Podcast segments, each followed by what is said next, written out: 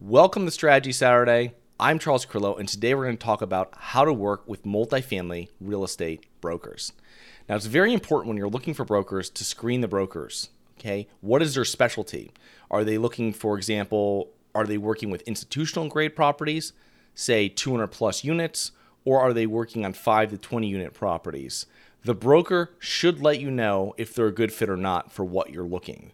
And if they are not a good fit, they should be able to refer you to a broker that is. Now, if you're speaking to a real estate agent or broker and they don't seem to fit what you're looking for, don't write them off completely. It's always good to have a broker that maybe focuses on properties not in your target because they might find properties that come in what you're looking for and they'll reach out to you first before sending it somewhere else if they have a deal for you, right? And you most likely don't have that much competition since they don't focus on that. A lot of real estate investors are only going to be looking for brokers that work in their own target and they won't veer from that, which is great. It makes perfect sense. But when someone has a property that doesn't fit into the criteria they usually work with, who are they going to go to? And if you're on their list, they're going to go to you. So finding brokers, a simple search on LoopNet is a great way to find commercial brokers. Find out what brokers in your target market are selling assets similar to what you want to buy, and then contact them. Getting referrals from other investors who are purchasing similar sized properties in your area. If you want to buy a 10 unit and investors in your area, find out who they're buying their 10 units from. A great broker is worth every penny, and that goes if you're buying or if you're selling. It's very important to know that you want to be really taken seriously with these commercial brokers. We're in 2021. It's hot right now, the market for multifamily, commercial multifamily, all over the country. You want to have fast responses to emails and deals. If someone sends you out something, you want your communication to not have any holes in it. You don't want them to send you a deal on Monday and you not get back to them to next Wednesday. It's very unprofessional. Don't want to do that. They send you a deal on Monday, follow up with them, review it the same day, get back to them within 24 hours, and tell them what your thoughts are on the property. You don't have to do a full underwriting, it's just the communication.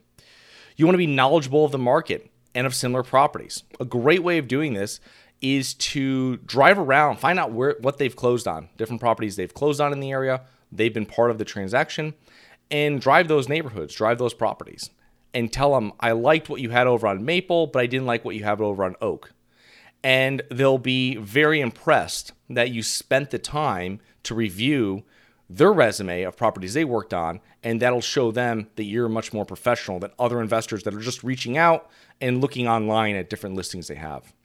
You reach out and touch base with brokers every two weeks. Most do one month or longer. If you can keep it every other week, it's going to put you on the top of the list when a deal comes out. Um, follow up on deals you do not get since they might close. Just because something went under contract, there's so many variables, especially when you're getting in commercial real estate. There's so many different variables with inspections and due diligence and financing that make sure you keep in touch with them.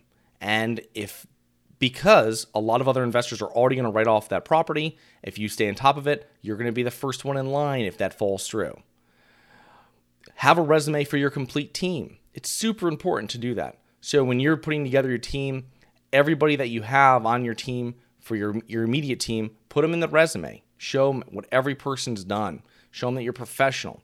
You've closed on properties, or that even if they're smaller than the ones you're looking for, or you have business experience, or any type of real estate experience. These are all great things to show to the broker. You also want to be loyal to your broker. Super important. someone sends you deals, don't go around their back with someone at their at their office or through a different office and try to get the deal make sure that you're following up directly with them and there's no chance that they're going to be cut out of the deal. Now, resources you can obtain from brokers.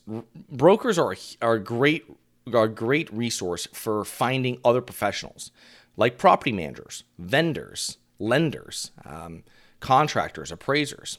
Figuring out what you want, you want to create a criteria sheet, do research on the areas, classes, and units. Okay. So if you're looking for a specific market, you want to really drill down that market to specific neighborhoods. And then you can provide the broker with what neighborhoods, literally what streets you're looking for. And you can tell them, I want C plus, I want 5 to 25 units. I want an area that's going to be up and coming, possibly not on a busy road, whatever it might be that you're doing. Then they have something that they can put into their CRM and they'll contact you when they have something. Uh, you'd also maybe leave it open a little bit more. If you're really looking for a 15 unit property, maybe move that a little bit, a little range a little wider so that if something comes in, they're going to contact you one way or another. And you can always tell them no. And if you get back to them fast enough and say, listen, this isn't for us right now, but please keep us on your list, that's, that's going to be something that they're going to reply and they're going to be very happy that you actually reviewed what you sent, what they sent over. Uh, what is your target age for the properties? So you want to know what your target age is for the property. You want to know what your target occupancy is for the property.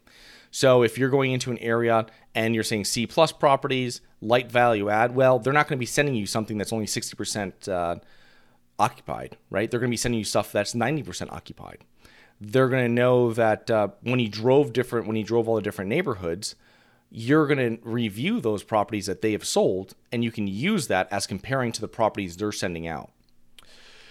Before you speak to the broker, it's very important. You can you can open dialogue with what you're doing, but before you get on the phone with them, understand all your targets. It's it's really really important. Like we've just gone through the units, the area, the level of renovation that you're comfortable with. They're not going to believe you most likely if no one on your team has ever done a heavy value add or heavy renovation and you are looking for properties that are 100% vacant. They're not going to believe that you can close on it, and they don't believe you're going to get financing, and all these different factors that go into a large deal like that. They're not going to buy it, and it's not going to look like you're professional. Understand basic property analyzing. Research the market when you review a deal, um, the cash on cash, the not net operating income, knowledge of cap rates. These are all very important when you're talking to investors or when you're talking to investors or you're talking to brokers. And when you're knowledgeable of all these different items, you're going to make it look more professional for you and your team in the broker's eyes. Okay. Have your team in place or part of it in place, your partners and your vendors, when you're going to talk to your broker.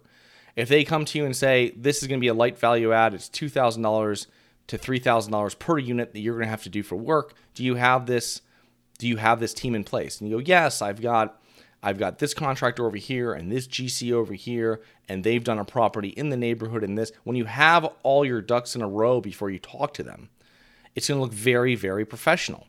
Even if you say I'm looking for a good property manager, but you have other parts of your team in line, even your attorney, your financing, whatever it might be, you can always get more referrals from there, but if you've if you've made the effort to build your team initially, it goes a long, long way. Look professional, knowing the lingo, know your team's experience and your ability to navigate. Okay, so you want to be able to navigate the whole commercial real estate uh, spectrum. Okay, very, very important. So when you're doing this, you want to know all the different all the different kind of metrics of when you're analyzing a property. Because when you're reviewing a property, you initially are going to go back and it's going to be very simple. You're going to tell them what the cash and cash you're looking for, a cap rate you're looking for. Make sure when you're requesting this, it's not completely off the wall. If the properties you're looking for are selling all over the place for a six cap and you're looking for a 10 cap, you're not going to get a call back from the broker because nothing is going to pencil for your, your deal criteria with that. So make sure that you're realistic it's very important. They don't want to waste their time. Um, never work off the broker's pro forma. When they send you a deal, always use actual numbers. This is just for you, right? Trailing 12 months of income and expenses. You want to get a rent roll. Uh, if you can initially get P&Ls for the last two years, get them. But it's really the main numbers you're going to get when you're getting a deal are going to be your 12 months of income and expenses and the rent roll, right? And uh, that's that's really what you need when you're going through and going to do an initial underwriting of the property. A few things to look professional and a few things not to do or not to say to multifamily brokers, which is even as more important as uh, what to say to them. So you do not want to contact the property managers or the tenants without the seller's permission. Okay, a lot of the listings will say don't bother the tenants, don't talk to the tenants, don't walk on the grounds anything like this, don't do. And even if it doesn't say it, don't do. A drive by is one thing. Getting out of your car and like looking in windows and stuff like this is a whole nother thing. When you do a drive by, it's exactly what it sounds like. You want to look at the grade of the property. Is there trash in the yard? What is what is the current deferred maintenance from the road? What does the area look like? Which is probably even more important. Um, what do the roofs look like? Stuff that you can see from the road, very important from the road as a drive by. You're not going to be well received if a broker hears back and says that they have a seller who, from their property manager, uh, from a tenant, is complaining about someone that's looking and what are you doing there? Are you buying the property now? It makes a very hard, difficult time for the seller, and the broker, your broker, is not going to be impressed. Uh, do not talk negatively towards the to the property, the operations, or the listing price. You know, don't go there and start telling them that this property's in terrible shape. It's run like crap. The listing price is too high. Just go and understand what you're what's going on at the property. You're going to make your own decision later on. You want to get a feel for the property when you're walking it. Uh, do not submit low ball offers on stabilized properties. Okay, this is something that you know, if if your criteria is not met, you're gonna have to be looking for different properties with different situations. But if your offer is not at list price, you always want to provide a short summary to why that is. It's very, very professional. So if a property is being sold for a million, you think it's only worth 925, tell the broker why. So here's the numbers I have to fit what we have to do. It's 925. I feel there's more work than what's outlined here on the property, and this is why we came back.